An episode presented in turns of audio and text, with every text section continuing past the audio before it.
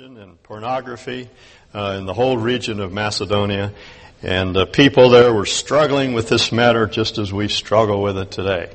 It is a thoroughly biblical subject, and uh, we need to take a look at it from the standpoint of, of the Bible. Let me read uh, the first two paragraphs, first three paragraphs of chapter 4.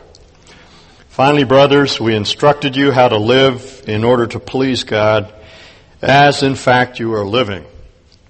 Now we ask you and urge you in the Lord Jesus to do this more and more. You know what instructions we gave you by the authority of the Lord Jesus. It is God's will that you should be holy, that you should avoid sexual immorality, that each of you should learn to control his own body in a way that is holy and honorable, not in passionate lust like the heathen who do not know God and that in this matter no one should wrong his brother or take advantage of him. The Lord will punish men for all such sins, as we have already told you and warned you. For God did not call us to be impure, but to live a holy life. Therefore, he who rejects this instruction does not reject man, but God who gives us his Holy Spirit. Now about brotherly love, we do not need to write to you, for you yourselves have been taught by God to love each other. And in fact, you do love all the brothers throughout Macedonia. Yet we urge you, brothers, to do so more and more. Sex is one of those mysteries in life that uh, have to be explained. There are, I think, two great mysteries. One is the mystery of our sexuality, the other is the mystery of our spirituality.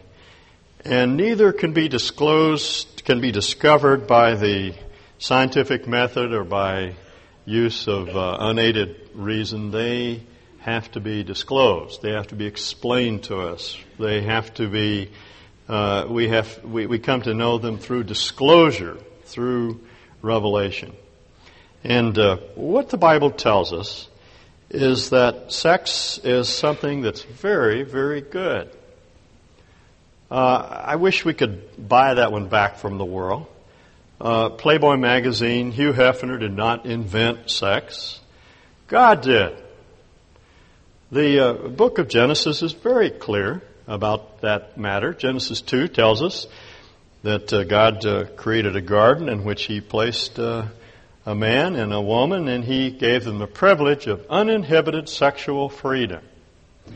Uh, there are two statements that are made in Genesis 2 that are striking. One is that the two shall become one flesh, and Paul makes it very clear in 1 Corinthians 6 that that's, that expression, becoming one flesh, is an idiom for sexual intercourse. And uh, so they were, that was a gift of God. Uh, secondly, we're told that they were unashamed in their nakedness. They were unabashedly naked. The Bible makes a good case for fig leaves uh, outside of marriage. But uh, within marriage, uh, what God expects is uninhibited freedom in the area of our sexual relationship. Lovemaking is something that God invented. I always get a chuckle out of Carl Sagan. Uh, he, he pontificates so easily about things which he knows absolutely nothing about. I always want to, I always want to say, Dr. Sagan, were you there? I mean, he, he just has such assurance in his statements. Uh, he tells us that billions and billions of years ago, in a, a kind of molecular, molecular Garden of Eden, two molecules got this sudden urge, and uh, they merged. And thus, he says in, in his inimitable way, thus sex was born. And I say, oh, come on, get out of here. There's got to be something more than that, than two molecules getting together. Uh, and Genesis tells us what, what the more is. God intended lovemaking between husband and wife to be very, very good. There's nothing wrong with sex. But there's something very wrong with the state of sex today. Uh, music, our music offers up a whole lot of solutions to emptiness, which don't satisfy. The media encourage us into all kinds of exotic sex, which uh, doesn't satis- satisfy. Tina Turner wriggles her way up to the microphone and belts out, "What does love have to do with it?" And uh, you know, just totally disconnects sex from relationships and from love. And there's something very, very bad about sex today. Those of you that have studied economics know there's a law called Gresham's law, where bad money tends to push out good money. And in a kind of strange uh, parody on Gresham's law, what's happened today is the bad sex has pushed out the good. Uh, someone pointed out to me the other day that less than 6% of all sex acts today in the media, movies, television, and whatnot, uh, take place between husbands and wives. Uh, that means 94% of all sexual activity is outside of marriage, which is the context which God planned for lovemaking. I just want to say it's very good. There's nothing sinful or dirty or bad about sex. It is very, very good. Now, uh, what Paul tells us in this passage, uh, he doesn't stutter. He makes it very clear. He says it's God's will that you should be holy. The New American Standard Bible says God's will is your sanctification. God's will has to do more with moral issues than with direction in life. Uh, I believe that 99% of God's will is revealed already in the Bible. It has to do with behavior. The 1% that we don't, don't know about, God will take care of in other ways. We don't need to worry about that. It's up to God to get us to the right place at the right time the, the more important thing is to be the right kind of person. And so God's will centers mostly on behavior, and God says, Paul says, God's will is that you avoid sexual immorality. We don't have to be in the dark. We don't have to guess. We can know what's right and what's wrong. I saw a cartoon recently of a clergyman talking to his wife, and uh, the caption uh, said, uh, I still believe in sin. I just don't know any longer what qualifies. And this is very much the condition of the world today. They believe in sin, but they don't know what qualifies. Paul tells us what qualifies. Sexual immorality is sin. And uh, if we want to be holy, if we want to put our bodies to their intended purpose, if we want to do God's will, then we need to take what He says very, very seriously. This is not what the world is telling us. This is where we are very much counterculture. Paul says we should avoid sexual immorality. Now the question is, what does he mean by sexual immorality? What qualifies? Uh, the term that Paul uses is the word from which we get our term fornication. It's the Greek word porneia, which originally meant to buy or sell, and then came to the uh, came to mean the idea of uh, cheap sex, the kind of sex that you buy the, the kind of sex that's out of context in the New Testament. It refers to any sex acts outside of marriage. That is, sexual intercourse between two unmarried people, a man and a woman. Sexual intercourse outside of marriage, if one or the other is married, that's called adultery in the Bible. That's a very serious sin. It includes homosexuality. Now, I know some of you may struggle with that. Uh, there was a letter to the editor just recently in the uh, Statesman, some of you may have seen it, about a statement the Statesman made about two men that were caught in a public restroom engaging in a sex act, and uh, they were charged with a crime. And her, the point of her letter was, this is not a crime. It should not be cre- tr- uh, treated as a crime these people are simply different. In other words, homosexuality is sort of the moral counterpart of being left-handed. Some people are made a little different than others, but basically there's nothing wrong with being left-handed unless you think of it in the original way as something sinister. It's alright. It's perfectly alright, you see. But uh, that's what Paul means by sexual immorality. If you have any question about that, the Old Testament says that a man should not lie with a man as he lies with a woman. Paul makes it very clear in Romans 1 that uh, homosexuality is a distortion of nature. He says it's against nature. It is perversion, he says. It is not the worst sin that, uh, that a person can engage in, but it is the most undignifying thing that you can do to your body. That's the argument that Paul makes. Sexual immorality also uh, uh, entails, um, included in it is uh, the reading and viewing of pornography. uh, when you men travel or you women travel. Uh, you know, interestingly enough, I think one there is. I'm always interested in trying to find gender differences, and I think there are very few, and I actually can't find any in the Bible. But I think one gender difference has to do with the way men and women view pornography differently. Most women are disgusted by it. Most men are not. They're attracted to it. And I think the reason women get involved is because their men do. But, uh, you know, you stand outside a pornographic uh, theater, don't go in, but if you stand out in front, watch who comes out. Who comes out? You know, very rarely will a, will a, a woman by herself uh, walk out. It's, it's men that are attracted. And uh, when you men travel from place to place and you're in a strange city and no one knows you, there is this odd temptation to meander over to the magazine rack in the uh, airport and pick up a Hustler or Playboy magazine. And uh, no one will see you. You can peruse the thing at uh, leisure and not have to look o- at your leisure and not have to look over your shoulder. Paul says that's sexual immorality. Stay away. Stand off, he says, from that. The same would be true of sexual fantasies, imaginations. Our minds have wonderful image uh, making uh, uh, uh qualities. We can uh, concoct uh, wonderful images that are wrong, Paul says, that should not be indulged in. as Jesus put it, if, as a man, if a man looks at a woman to lust after her, it's tantamount to the act because our Lord knows that uh, what we think about is what we eventually do. Our thoughts will color our actions after a period of time. As someone has said, our immediate thought determines our, our determinate thought determines our immediate actions.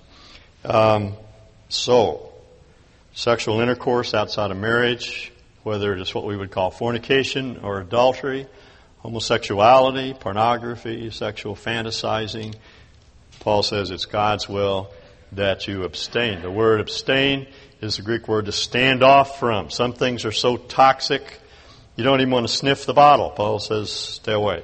Stay away. Uh, why? We say. Why does God delimit sex to marriage? Here is this powerful urge and drive that's given to us.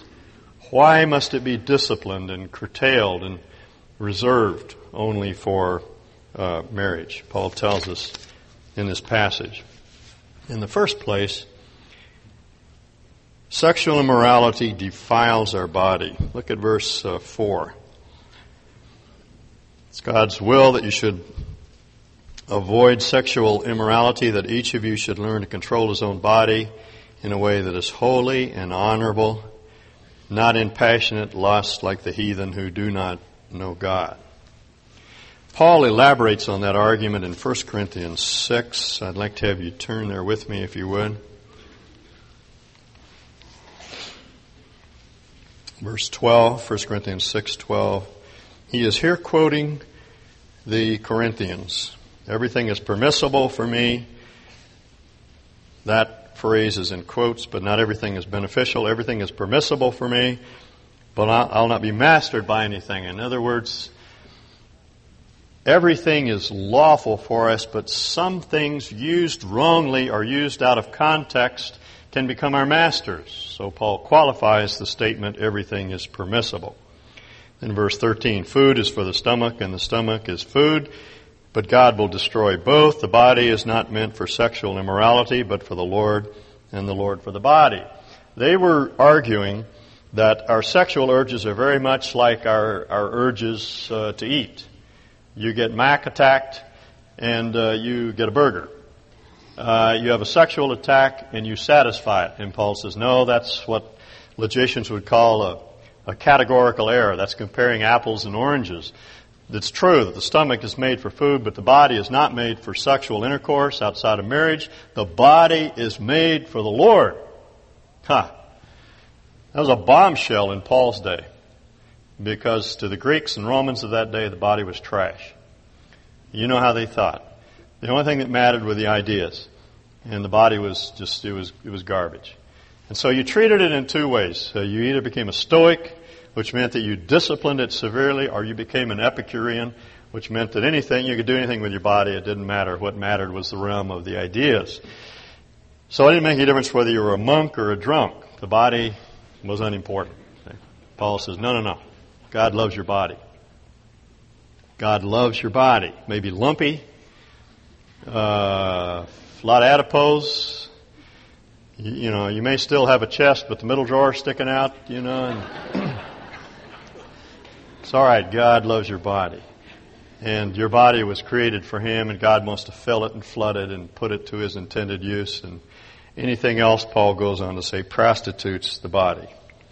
The body is not meant for sexual immorality, but for the Lord, and the Lord for His for the body. By His power, God raised the Lord from the dead, and He'll raise us also. Do you understand what He's saying? That God has an eternal purpose for your body. One of these days, He's going to raise it up, and you're going to have a new body in which you can uh, show forth His excellence. Uh, and he goes on to argue that he who unites himself with the Lord is one with him in spirit. Flee from sexual immorality. Same thought. All other sins a man commits are outside his body, but he who sins sexually sins against his own body. Do you not know that your body is a temple of the Holy Spirit who is in you, whom you have received from God? You're not your own. You were bought with a price. That brings to mind Paul's statement in 1 Thessalonians 4, how we ought to live. Paul says, ought is, uh, you know, an English word formed from two English words. Owe it. You owe it to God. You were bought with a price. Therefore, honor God or glorify God with your body. Show forth the character of God in your body. You see how he's arguing? It's the same argument that Paul is using in 1 Thessalonians 4. God wants your body for Him and Him alone and uh, sex outside of marriage prostitutes our bodies. We give our body to someone else other than God, and that, he says, is uniquely a sin against the body. You say, isn't gluttony? No. No, there's only one sin that is uniquely a sin against the body, and it's sexual immorality. Exactly the same argument that Paul employs in 1 Thessalonians 4. Your body is holy. So sex de- desanctifies, unhallows your body. Makes it something less than God intended it to be. Now, his second argument is that sexual immorality defrauds others. Verse 4. In this matter, no one should wrong his brother or take advantage of him. You so often hear that sexual immorality or simple sex acts, uh, as it would be uh, termed, between consenting adults doesn't hurt anyone. Therefore, why why be so uptight about this issue? But Paul points out that sex acts outside of marriage always hurt someone. Someone is defiled. Someone is injured. I still remember a young man that I talked to uh, when I was working with students who told me that he had made love to, as I recall, 52 women in the four years he was on the university campus. And his argument was, it did not hurt me. I had made some statement about uh, what sex does to you, to your body, to your mind, your spirit. And he said, it did not hurt me. And my comment was, good for you, but how about the 52 women? Where are they today? What are they left with? And, uh, you know, there's something, again, Paul is going to tell us there's a mystery in sex. There is a uniting, not only of bodies, but of spirits and there's a rending and tearing afterwards that leaves, that minimizes you, makes you a little less than you were before. Now we're talking about sexual immorality, not sex within marriage, but sex outside of marriage. It diminishes you as a person. And Paul wants, he doesn't want that for us. He doesn't want us to hurt ourselves and hurt others. Adultery always destroys relationships it breaks up marriages in two ways because it forms, you form a relationship with someone else and you destroy the relationship you have with your spouse. For the same reason, because you become one flesh. And uh, you cannot any longer be a one woman kind of man or a one man kind of, kind of woman. And homosexuality, as Paul points out in Romans 1, is it, it, it degrades the way you look at yourself and it, it uniquely defiles your, your manhood, your humanity. Uh, there's nothing quite as sad as an old queen who, uh, who's lost his attractiveness. He has nowhere to go. No one cares about him, and he's on the streets preying on little boys, and uh, he's lonely and empty. Uh, I, I sort of look forward to getting old with Carolyn. I, I, you know, I, think that's going to be great, just to get old and even uglier than I am, and uh, to, to go home and know that I'm loved and cared for there. See, the, that's, that's, the pe- people in the gay community will never know that. They'll go home to their empty apartments. There's nothing there. Just a lot of unsatisfied longings for love and for acceptance. Uh, the, the gay community is anything but gay. Boy, if there ever was a misnomer, that's one. They will argue with you. They will fight you tooth and nail if that's not so. But I know. I've talked to them. I know what the gay community is like. There is a, a kind of sodden sadness, sadness that never goes away. And it's that, you see, that Paul wants to, uh, wants to prevent. The same is true of reading pornography. So, oh, it doesn't have any effect on me, but it does. Serious studies that have been done with uh, men that are uh, in prison because they were guilty of violent crimes against women indicates that in every case they read pornography. Because what pornography does is isolate the sex act from relationship. You can't have a relationship with the playboy, playgirl of the month. She's just dots on the page. That's all. And uh, it involves no commitment.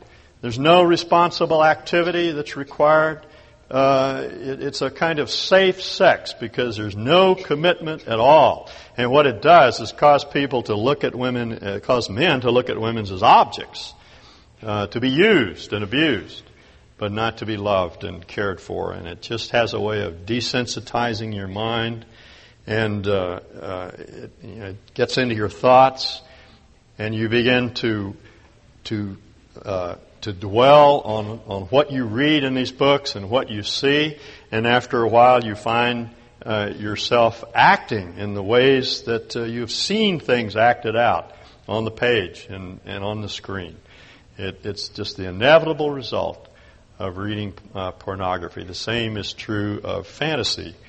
Jesus, as Jesus put it in Matthew 5, we ought to be very, very severe with ourselves in this regard. Pluck out our eyes, cut off our our hands, these are, these are graphic symbols for dealing very harshly with ourselves so that we don't touch things that stir up the thoughts and we don't look at things that stir up the thoughts, that turn our hearts away from our mates and turn our hearts away from God.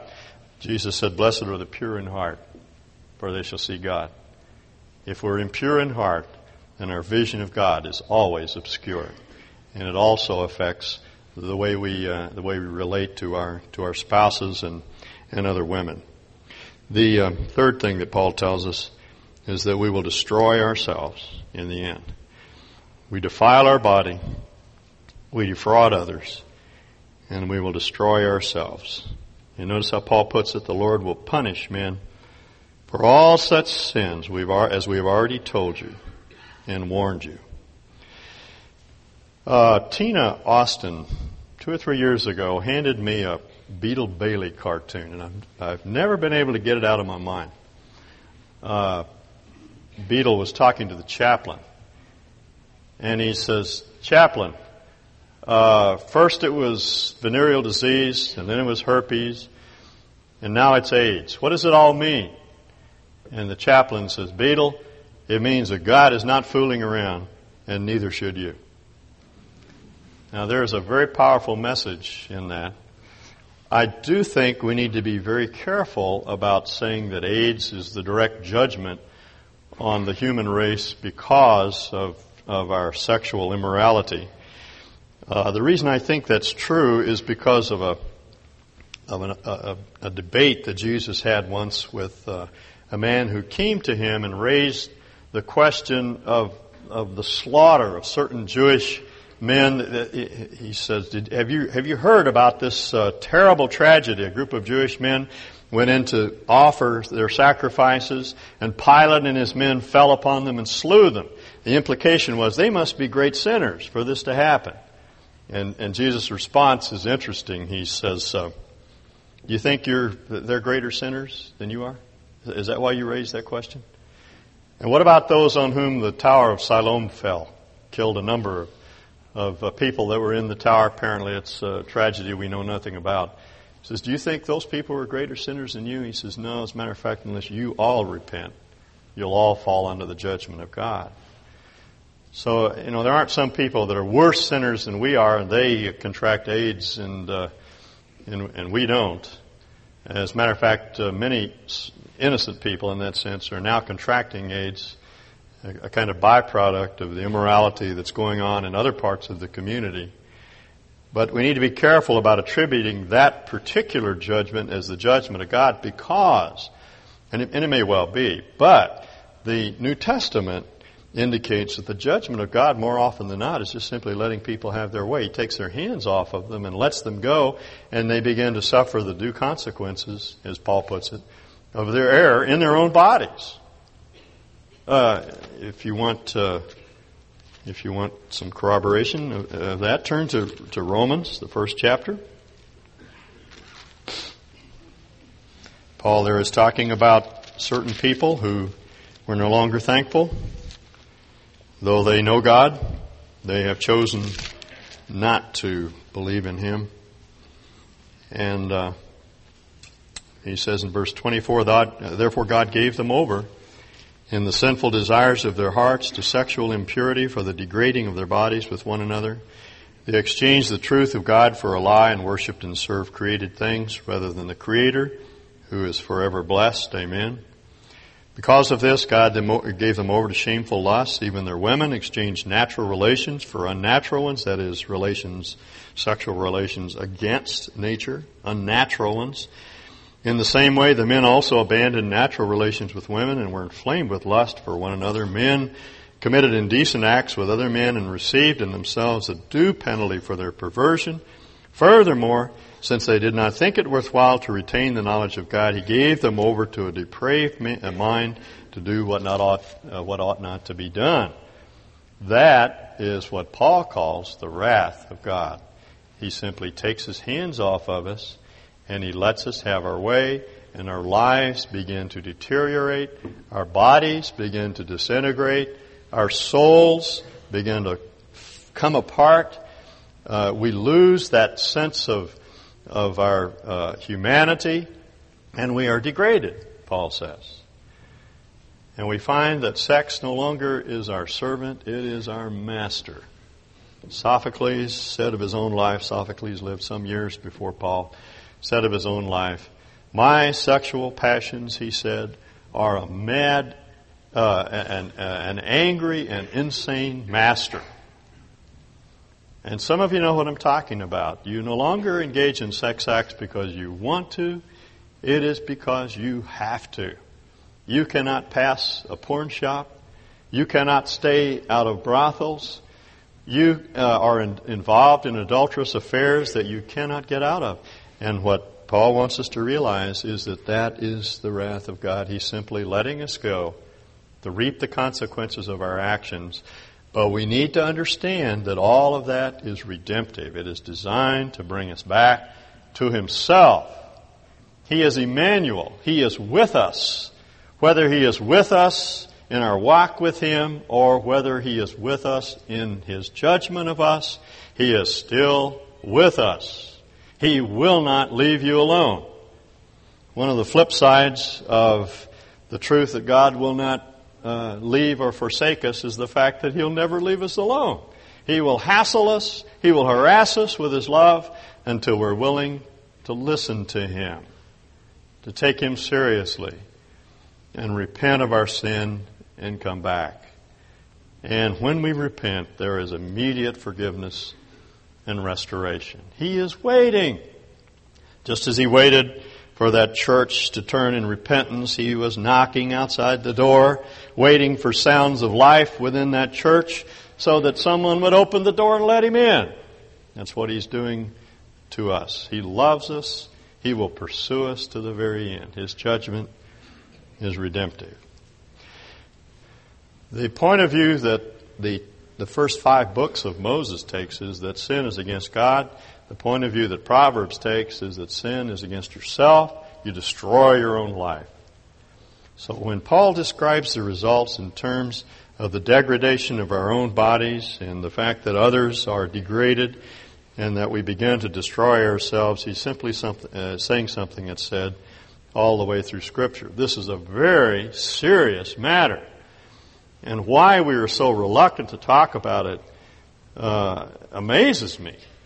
because it is something that all of us have to face. All of us struggle in this area, and we don't get a great deal of help.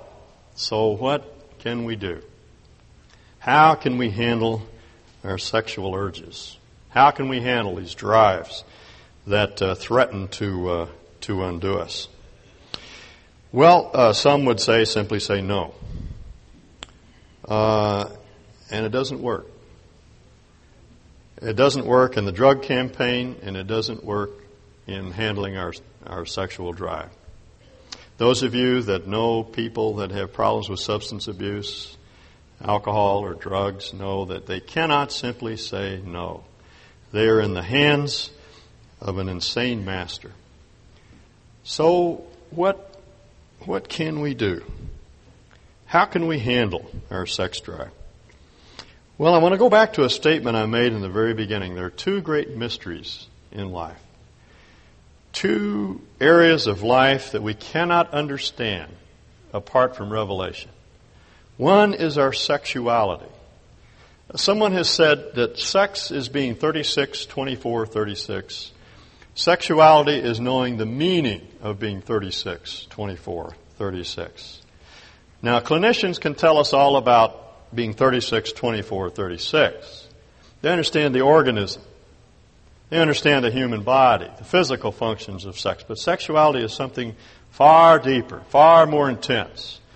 And uh, here's where we need help from God. We need a revelation from outside. Uh, some of you may remember back in the 60s, uh, Mr. Natural, Robert Crumb's uh, dirty old man, sort of combination uh, guru and and uh, Dirty Old Man, whose uh, uh, column appeared in many of the underground newspapers of that time. There's one segment I've never forgotten. Mr. Natural is standing talking to a young man. A young lady walks by in a very short mini skirt. The young man says to Mr. Natural, Mr. Natural, is sex the answer? Mr. Natural says, No, my boy. Sex is the question. It was then, and it still is. We need revelation to understand it. Now, there's another mystery. It's the mystery of our spirituality. There's something about us that cannot be contained or cribbed or even explained. Some, some deep urge that we have within us to be more than what we are. Something that keeps us from being satisfied with material things. That's why we can go from possession to possession to possession and never find the possession that, that fills us up. That's what makes us understand that the important, the most important things in life are not things. There has to be something else to fill us up. We were made for God, and we only find satisfaction in Him. That's the truth about us as, uh, as human beings.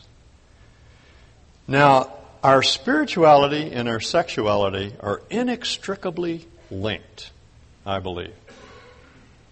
The Bible links them. Let me, let, let me explain.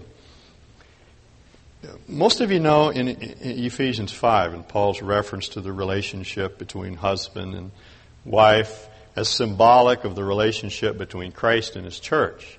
In fact, what Paul says is that the relationship that a man has with his bride is a small representation of the relationship that Christ has with His church. There's almost a direct equation there. And then he ends his argument by making a remarkable statement. He says, uh, he, he, goes back in, uh, to Genesis 2 and he quotes Moses' statement, they two shall become one flesh. They'll leave mother and father. They will cleave to one another. They'll stick together and they two will become one flesh. Now I've already said that Paul in 1 Corinthians 6 makes it very clear that that phrase, they shall become one flesh, is an idiom for lovemaking. There's no question about that. Because in 1 Corinthians 6, Paul says that if you engage in a sex act with a prostitute, you have become, quote, one flesh with her. So when God turned Adam and Eve loose in the garden, he said, I want you to become one flesh. That's okay. That's good. And Paul says that refers to lovemaking within marriage. Now notice how Paul argues. Ephesians 5, he says, they two, husband and wife, shall uh, leave mother and father, and they cleave to one another, they form another unit, and they shall become one flesh. What's his commentary on that phrase? This is a mystery. But I'm talking about Christ and the church. whoa, what does he mean? Well, I think what he's saying is that these deep urges that we have to merge are really urges to merge with God. These deep longings, these unsatisfied desires, you know, these, these monumental uh, uh, passions that we have within us are really passions for God. And uh, lovemaking is just some small representation of that greater urge that we have. Now, that being the case, it means that we will never be satisfied even within marriage. That's why I had a young man tell me just this last week, I thought when I got married, everything would be all right. I wouldn't have to struggle in this area anymore. That isn't true, he said. And it isn't true. Because the urge is bigger than anything that can be satisfied in a marriage relationship. That's an urge for God. That's a hunger for Him. That's, that's your heart crying out in response to His call. He's saying, Seek my face, seek my face. And as David puts it, when you say to me, Seek your face, my heart says, I'll seek your face. That's his deep calling to our deep, as the psalmist put it. These, these subterranean urges that we have for something more than we can have in this life is really a, an urge to merge with God. And that's why these figures, Christ in us and we in Christ, are really the, that's the answer to all, all that we need to, to satisfy us. So if you really want to tackle your sex urge and do something about it, the thing to do is to work on your relationship with God. Start reading the Word in order to look through the Word into the face of God. Worship Him. Love Him. Be devoted to Him. All those hungers that you have are just God saying, come a little closer, come a little closer. I want to love you. I want to satisfy you. I want to fulfill you. Now, this doesn't mean that you will never again have another uh, sexual urge. That, that's not true. But it certainly makes it easier when there's deep longings are met by God. There's still the struggle. You know, it'd be nice if you could cross the goal line, spike the ball, and be all over with. Doesn't seem to make any difference how old you get. The urges are still there. So, you know, it, it, the struggle is there. But you notice how Paul puts it? I was struck this time by the, the repeated statement more and more. He says in verse 1, We ask you and urge you in the Lord Jesus to do this more and more. And then in verse 10, he says, We urge you, brothers, to do so more and more. In other words, this is, there's a matter of progress. Not like flipping a switch and all of a sudden uh, we're able to master every illicit sexual urge that, that we have. But there can be progress as we put our roots down into, into God. I was talking to the men a couple of weeks ago about the story of David and Goliath and pointed out that Goliath represents those uh, giants in our life, the, the habits that, are, that threaten to overwhelm us, and this insatiable urge that we have uh, to walk into a porn shop, and it's that sort of thing that looms large in our minds and, and dominates us and controls us. And uh, when David went out to face the giant, he did so in faith, first putting his roots down into God and then going out to face the giant. But he took with him five stones, and I asked the men, why do you suppose he took five stones? And some wise guy in the group said, because Goliath had four brothers. And uh, there's some truth in that. He did have four brothers. But I, I, I think that he took five stones because there was a possibility he might miss. And he, he just, he was figuring on missing a couple of times. He didn't, as you know. He took the giant down with the first sling, but uh, sometimes we miss. Sometimes you set out to conquer the giant and he he slays you. But uh, you can learn to love more and more. God gives you the grace to get up and dust yourself off and, and, and walk on again in, in, in, in faith, knowing that He's He's at work in you, both to will and to do of His, of His good pleasure. Some of you are probably thinking, well, it's too late for me. i have already trashed my life. I have so much guilt and remorse over the past. I, I have a sexually transmitted disease. There's nothing I can do to remake my life. I want to close by reading something that I wrote a few years ago. I've been, for some years now, working on a book on the Song of Songs, which I'll probably never finish. But uh, I concluded the book, uh, uh, the last chapter, this way. Perhaps you're thinking it's too late for me. I've dabbled too long at this dreary business of sex. I've gone too far. I've forgotten how to blush. Remember that dear woman they caught in bed with the wrong man, standing there before Jesus, disheveled and, and ashamed. And there you are as well, gone so wrong. Everything that seems irrevocable and ugly comes to mind. But you hear him say, Neither do I condemn you. Go now and leave your life of sin. As we look at our Lord, all of our guilt melts and dissolves away. For we remember his cross that tells us of his unconditional acceptance, his infinite patience, his tender love that keeps no score of wrongs.